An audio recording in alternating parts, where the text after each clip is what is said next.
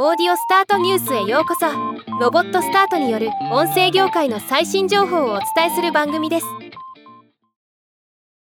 2023年12月8日テスラが2023年ホリデーシーズンのアップデートとしてアップルポッドキャストへの対応を発表しました。今日はこのニュースを紹介します。テスラのアップルポッドキャストアプリはモデル3モデル Y モデル S モデル X サイバートラックのオーナーが利用できるようになるとのこと。アプリ自体は無料ですがストリーミングの場合はテスラプレミアムコネクティビティのサブスクリプションが必要になります。アップデートを行うことでテスラのアプリランチャーに Apple Podcast アプリが表示されるようになります。このアプリのアイコンはタッチスクリーンの下部にあるドックにドラッグして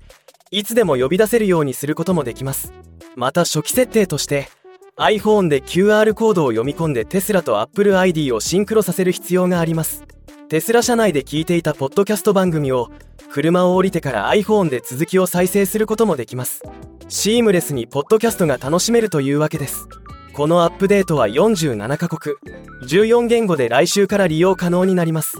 日本語にも対応しているので国内のテスラオーナーの方には朗報ですね。ではまた。